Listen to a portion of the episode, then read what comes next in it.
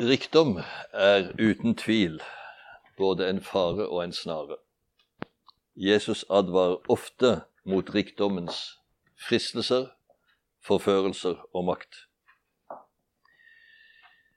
I lignelsen om den rike bonden som hadde samlet fullt i alle sine lader, men så døde han en natt, så sier Jesus: ta dere i vare for all slags grådighet, for det er ikke det en eier som gir liv, selv om en har overflod.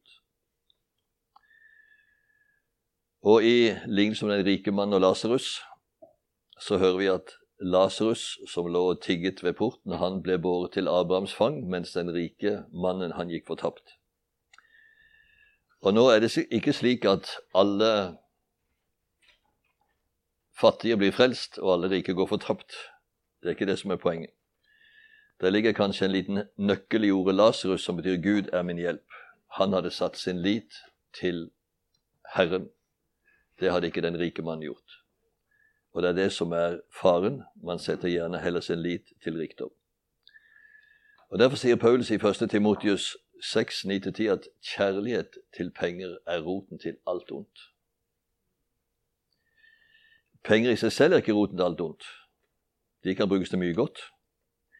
Men kjærlighet til penger og ønske om å bli rik, det kan føre folk i fortapelse. Og derfor er det Jesus sier: en disippel oppgir alt han eier. Således kan ingen av dere være min disippel uten at han oppgir alt han eier. Så hva er så den bibelske sannhet om vår eiendom?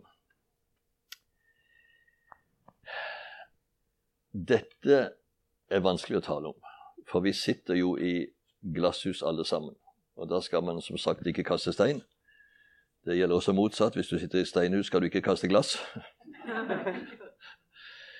Men det som er den gjennomgående bibelske sannhet er at alt hører Herren til. Jorden og det som fyller den. Alt hører Herren til, står det i Salme 24,1. Og i Hagai 2,8 står det: sølvet og gullet hører Herren til. Det var en predikant som ble veldig ivrig, og han sa: sølvet og gulvet hører Herren til. Og det er for så vidt også sant, men Herren er det som eier alt. Vi er bare forvaltere. Og det å gi avkall på det vi eier, eller oppgi det vi eier, betyr ikke at vi skal selge alt, men oppgi eiendomsretten til det. Vi er bare forvaltere av betrodd gods. Og den tanken er så radikal at hvis den virkelig kunne trenge ned i oss og inn i oss, både som enkeltmennesker og som menighet, så ville utrolig mye bli forvandlet. Og jeg hadde en hverdagsopplevelse for mange år siden som ble veldig lærerik og tankevekkende for meg, og jeg tror jeg greide å leve så noenlunde i dette på. Men jeg skulle til Raufoss, en liten by nord for Oslo, et par timer med tog, og tale på et søndagskveldsmøte. Problemet var bare det at bilen min stod på verksted, så jeg måtte ta et tog. Og det var den tiden de reklamerte i Norge med at til alle tider i all slags vær, det går alltid et tog.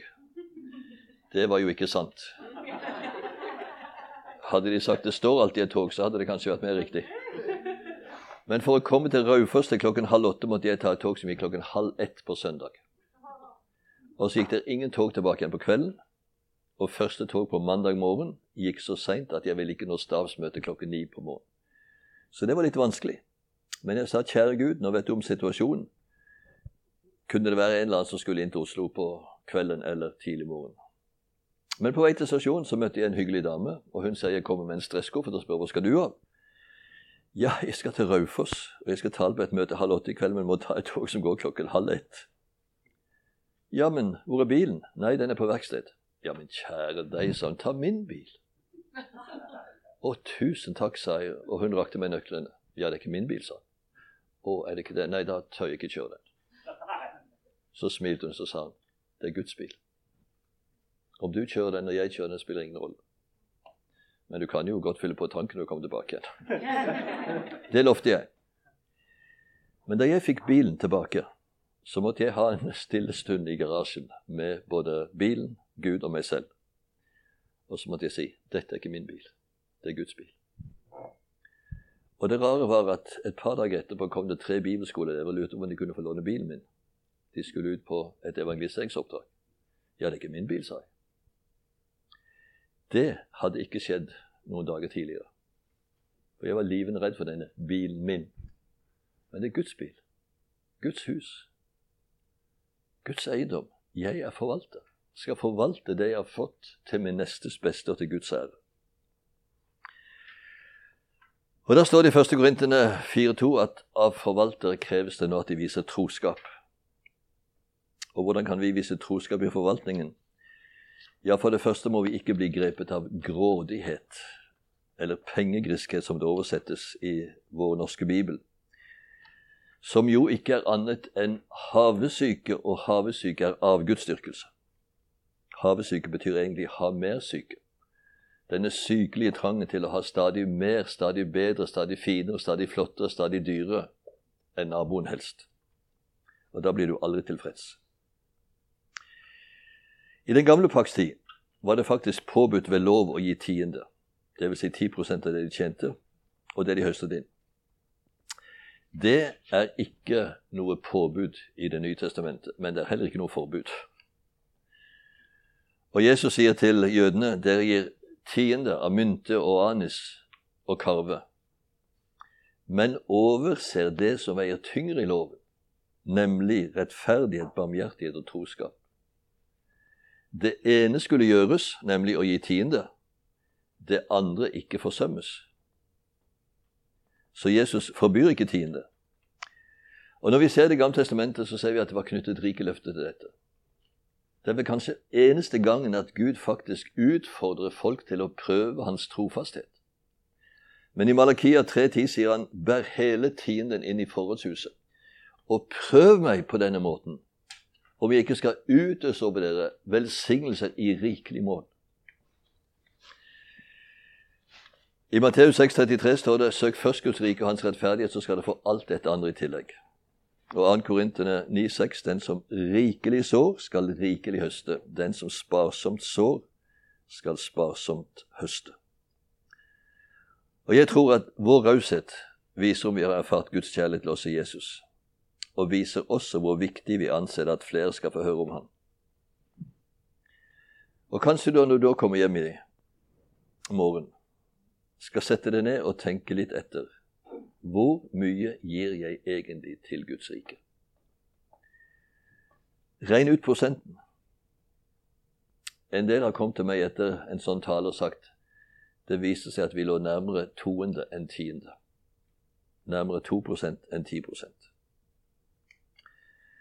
En kjent lege, forkynner og sjelesørger i Norge som heter doktor Einar Lundby, har kanskje hørt om han. Han sa en gang at dersom man har opplevd velsignelsen ved å gi, blir man nesten fristet til å spekulere i velsignelse. Det skal vi selvsagt ikke gjøre. Men for ca. 20 år siden så fikk vi virkelig prøve Herrens trofasthet, og jeg tror nesten jeg må få lov til å fortelle om det. Inntil år 2000 så var det en ordning i Den evangelisk-lutherske frikirke at menigheten stilte med pastorbolig, som vi betalte en symbolsk husleie for, og så hadde vi en symbolsk lønn. Men så var det mange som kjøpte sitt eget hus for å kunne komme inn på boligmarkedet, og da mente de det var urettferdig at de skulle betale dyre lån for sitt eget hus og tjene så lite. Så den ordningen ble avskaffet i år 2000. Og da satt vi der med en pastorbolig som kirken leide for oss, og vi måtte ut. Hva skulle vi gjøre? Vi hadde ikke lagt oss opp noen penger, for det var det ikke anledning til, men måtte altså få en ny bolig. Og vi ba over dette, og lurte på hva skal vi gjøre. Vi tenkte vi fikk leie en leilighet i hvert fall. Men så kommer huseieren en kveld, og så lurer han på, dere er ikke interessert i å kjøpe dette huset? Jo, men vi har nok ikke råd til det. Ja, men hvis dere vil ha det, så skal vi bare ta det til takst, ikke noen budrunder, dere skal få det til takst. Ja, det kom en taksmann og takserte til 1,2 millioner. 1,2 millioner. Det var mye penger i år 2000. Spesielt for oss. Så vi fortsatte å be over dette, og da var det som Herren sa til meg. Hvis dere øker givertjenesten fra 10% av netto til 10% av brutto, så vil dette gå fint. Da tjente jeg ca. 200 000 i året netto, 300 000 i året brutto. Så hvis jeg økte fra 20.000 til 30.000, så ville det altså blive en økning af 50% af givertjenesten. Så jeg sa det til min kone, og hun svarte umiddelbart, dette hørtes typisk ut som Herren. Vi går for det. Så vi tog opp et stort lån og kjøpte huset. Første året døde en tante, og hun hadde tenkt på oss i sitt testament. Og så var plutselig gjelden redusert med godt og vel 100.000. Og året etter døde en nevø, og han hadde også tenkt på sitt testamente. Så da gikk det 100.000 til ned. Og så fikk vi uventede gaver. Og da vi 6 år senere flyttet til Sørlandet, for jeg skulle få en ny tjeneste, så kjøpte vi et hus til 1,5 millioner. Men da hadde vårt hus på Bryne steget med 1 million. Og dermed så var vi så godt som gjeldfri. Og det var som Herren sa. Hva var det jeg sa? Hva var det jeg sa? Vi hadde en eldstebror i Bryne frikirke som oppfordret folk til å gi tiende. Han sa, jeg garanterer at dere ikke blir fattige av å gi tiende. Hvis dere blir det, så kom til meg, så skal jeg betale underskuddet. Det var ingen som kom til han, sa han. Vi er ikke bundet av å gi tiende. I vår overflod så er vi fri til å gi mye mer. Og det er en stor velsignelse både for oss selv og den som opplever Guds omsorg. For det er Gud som blir æret når vi er lydige. Og det står et ord i Apostelgjerningene 20:35 som ikke står i evangeliene, men Paulus siterer det ord av Herren, der han sa, det er saligere å gi enn å få. For en tid siden så ble jeg så minnet om at jeg skulle sende noen penger til en enke som jeg visste satt litt hardt i det. Og jeg gjorde noe som ikke var helt lovlig. Jeg la noen sedler i en konvolutt og sendte det anonymt. Man skal helst ikke sende penger i konvolutt, men jeg ville ikke hun skulle vite om det. Så treffer jeg denne dama igjen 3 uker tid etterpå. Spør hvordan går det. Nei, du vet jeg sliter med mine sykdommer og mine plager og sliter med å få enden til å møtes, men jeg opplever stadig Guds omsorg. Så fint, sa jeg. Hvordan det? Jo, vet du hva? Her for en 3 ukers tid siden så måtte jeg ha noen livsviktige medisiner. Og jeg hadde ikke penger. Og jeg gikk på NAV og spurte om de kunne gi meg et forskudd på trygden min. Men det kunne de ikke. Og jeg sa, kjære Gud, jeg har ikke penger og jeg trenger disse medisinene. Og vet du hva? Jeg kommer hjem, og så ligger det en konvolutt med akkurat det beløpet jeg trengte de medisinene. Jeg har takket Gud og bedt om at han må velsigne den personen som sendte de pengene. Det har han ganske sikkert gjort, sa jeg, og følte meg veldig velsignet. Og jeg har opplevd at andre mennesker har blitt minnet om å sende penger til oss. Jeg fortalte for Nikolai da vi kjørte fra Kastrup i går, at i år 2000 så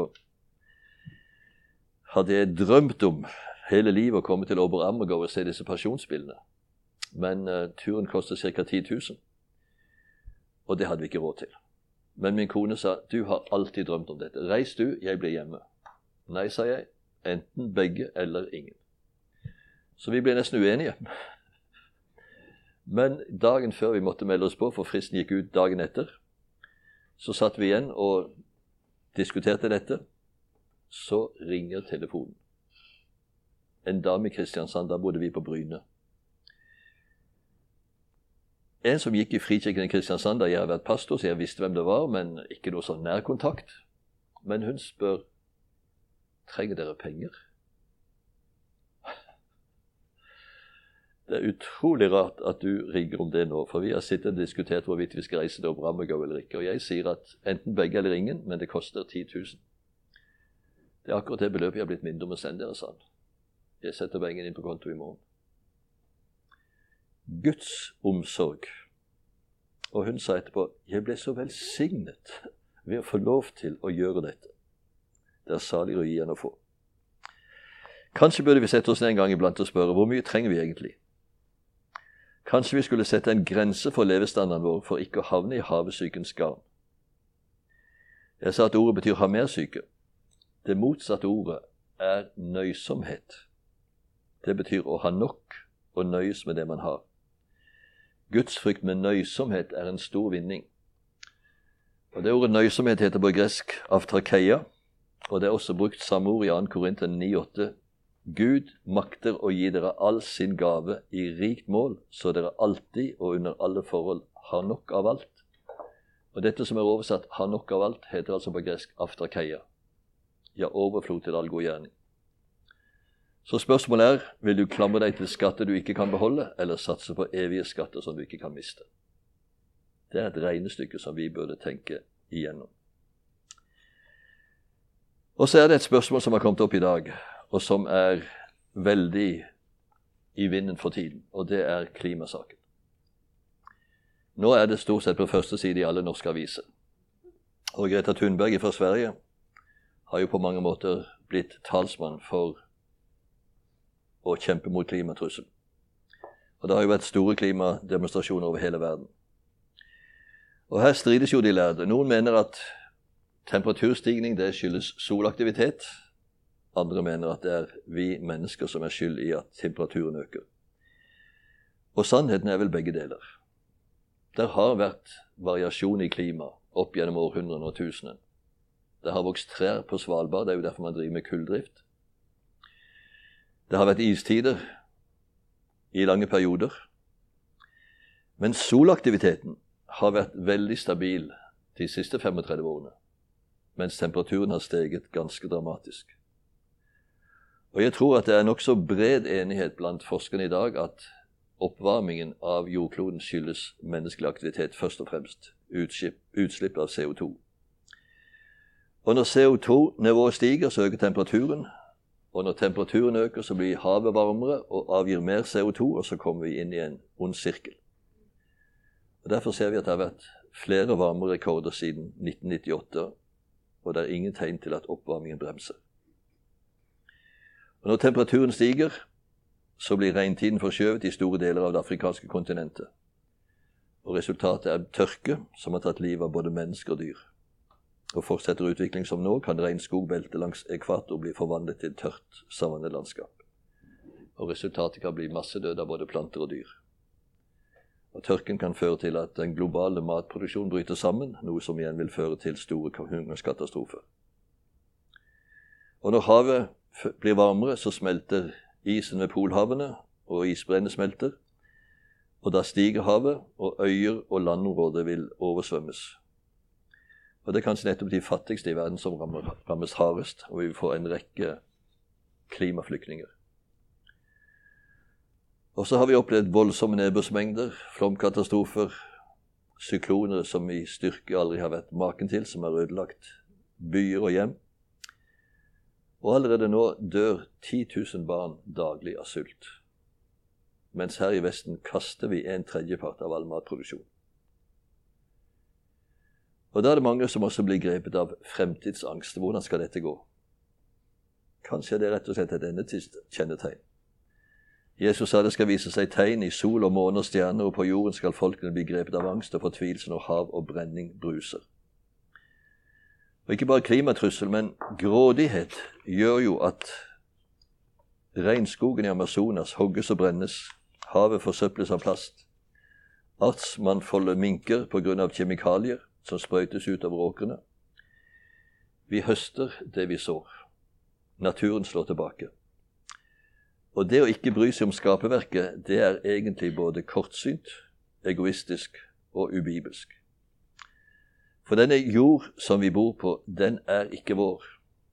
Vi har fått i oppdrag å dyrke den, ikke utnytte og ødelegge den. I Cape Town-erklæringen, som ble skrevet i 2010 på den store Lausanne 3-konferansen, der sies det veldig klart i artikkel 7. Jorden er skapt, oppholdt og forløst ved Kristus. Vi kan ikke påberope oss å elske Gud og samtidig misbruke det som hører Kristus til i kraft av skapelse, forløsning og arv. Vi har omsorg for jorden og bruker dens rike ressurser på en ansvarlig måte. Ikke ifølge den sekulære verdens fornuft, men for Herrens skyld. Dersom Jesus er herre over hele jorden, kan vi ikke skille vårt forhold til Kristus fra hvordan vi handler overfor jorden. For å forkynne det evangelium som sier at Jesus er herre, er også å forkynne det evangelium som inkluderer jorden, siden Kristi herredømme er over alt det skapte. Omsorg for skaperverket er dermed et anliggende i evangeliet ut fra Jesu Kristi herredømme. Men jeg sier at dessverre har kanskje vi kristne vært mer opptatt av den nye jord, av det paradis som en gang skal gjenopprettes, enn av den jord vi lever på i dag. Vi har vært mest fokusert på at vi skal komme til himmelen, men egentlig er det endelige målet at himmelen skal komme til oss, for evigheten skal tilbringes på en nyskapt jord. Det er jo det som Johannes skildrer i Åpenbaringen 21, der han sier, «Jeg så en ny himmel og en ny jord, for den første himmel og den første jord var veket bort, og havet fantes ikke mer. Og jeg så det nye Jerusalem, stig ned fra himmelen, fra Gud. Og jeg hørte en høy røst som sa, se, Guds bolig er hos mennesker. Han skal tørke bort hver tåre fra deres øyne, og døden skal ikke være mer, heller ikke sorg eller skrik eller smerte. Og han som satt på tronen sa, se, jeg gjør alle ting nye. Og vi som er Jesu etterfølgere, vi skal altså leve som profetiske forvarsler om dette riket som kommer. Og ved å bevare denne jorden så god som mulig, ved å kjempe for rett og rettferdighet, ved å leve nøysomt og unngå utslipp av klimagasser, så kan vi være troforvaltere også over jorden. Og det som er det bibelske perspektivet, hvis vi tenker oss en tidslinje her, så har vi skapelse, og så har vi Jesu gjenkomst. Men Jesus, han kom inn der, og dermed så har Guds rike, som skal bestå i all evighet, brutt inn i vår verden. Guds rike. Der skal det ikke være synd, sykdom, lidelse, nød og død. Her hersker synd, sykdom, lidelse, nød og død. Og vi lever altså som borgere av to tidsaldre. Men vi som har fått del i Guds rike, vi skal synliggjøre det rike som kommer. Den nye himmel og den nye jord. Nå er det noen som stusser litt på ny himmel.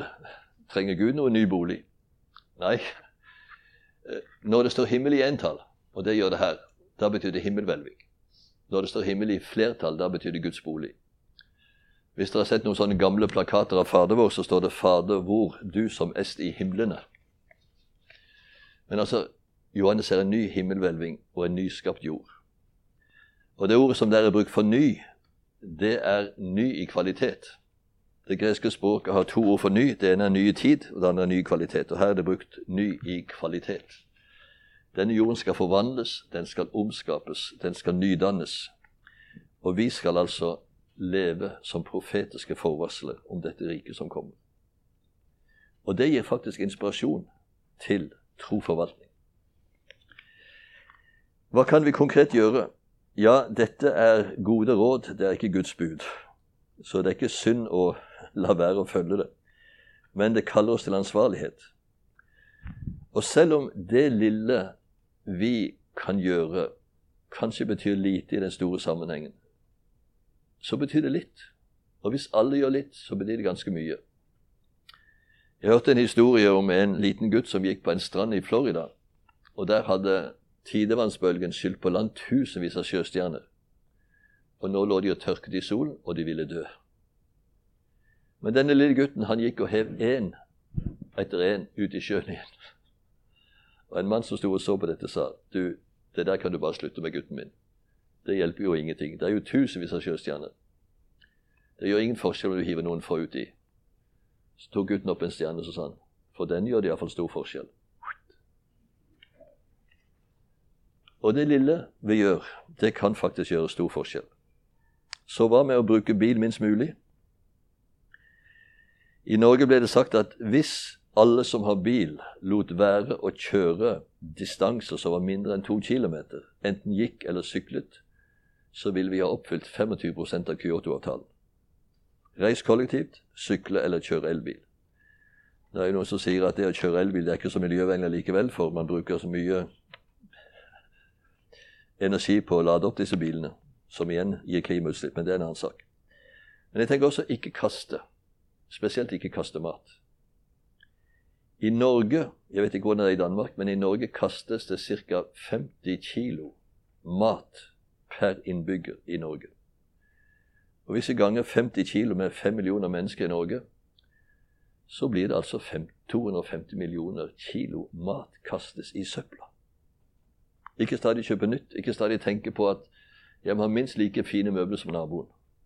Hva gjør det om det er litt slitt? Det er ikke det som gjør det trivelig et hjem, om alt er siste mote. Ikke kaste ting som går i stykker, men reparere. Gå gjerne på gjenbruksbutikker. Annonsere og kjøpe på Finn. Jeg vet ikke om det er Finn-marked i Danmark, men det er altså sånn en brukt... Den blå avis, ja. Flott. Som sagt, ikke kaste mat. Skru av elektriske apparater og dra ut kontakt om nødvendig. Jeg leste et sted at standby-strøm i Norge på elektriske apparater tilsvarer den strømbruk som hele Stavanger by har. Altså vi sløser og sløser og sløser. Og der tenker vi som kristne skulle legge vekt på å leve nøysomt. Ha nok og takke Gud for det vi har og forvalte det til vår nestes beste. Og la meg til slutt også si at vi har fått en kropp som vi skal forvalte. Den er et tempel for Den hellige ånd. Og jeg tenker at ikke ære ånden å bo i en rønne. Nå har jeg ikke dermed sagt at de som lider av ulike handicap som de ikke har noe for, bor i, der bor ånden i en rønne langt derifra. Ofte er de et vitnesbyrd om Guds storhet og makt. Men jeg tror også at skal vi være troforvaltere, så skal vi også forvalte den kroppen vi har fått. For hvis vi lar den forfalle, så koster det både oss selv og vårt samfunn ganske mye. Den gamle generalsekretær Torvald Øyberg i Indremisjonsselskapet, han sa en gang: «Jeg har et motto som ikke er helt sant, men det er nesten sant. Gå, så går allting godt.» Og han gikk en time hver dag, uansett vær og føreforhold. Og han levde til han var godt over 90 år, var klar i toppen og klar i tanken og god i kroppen.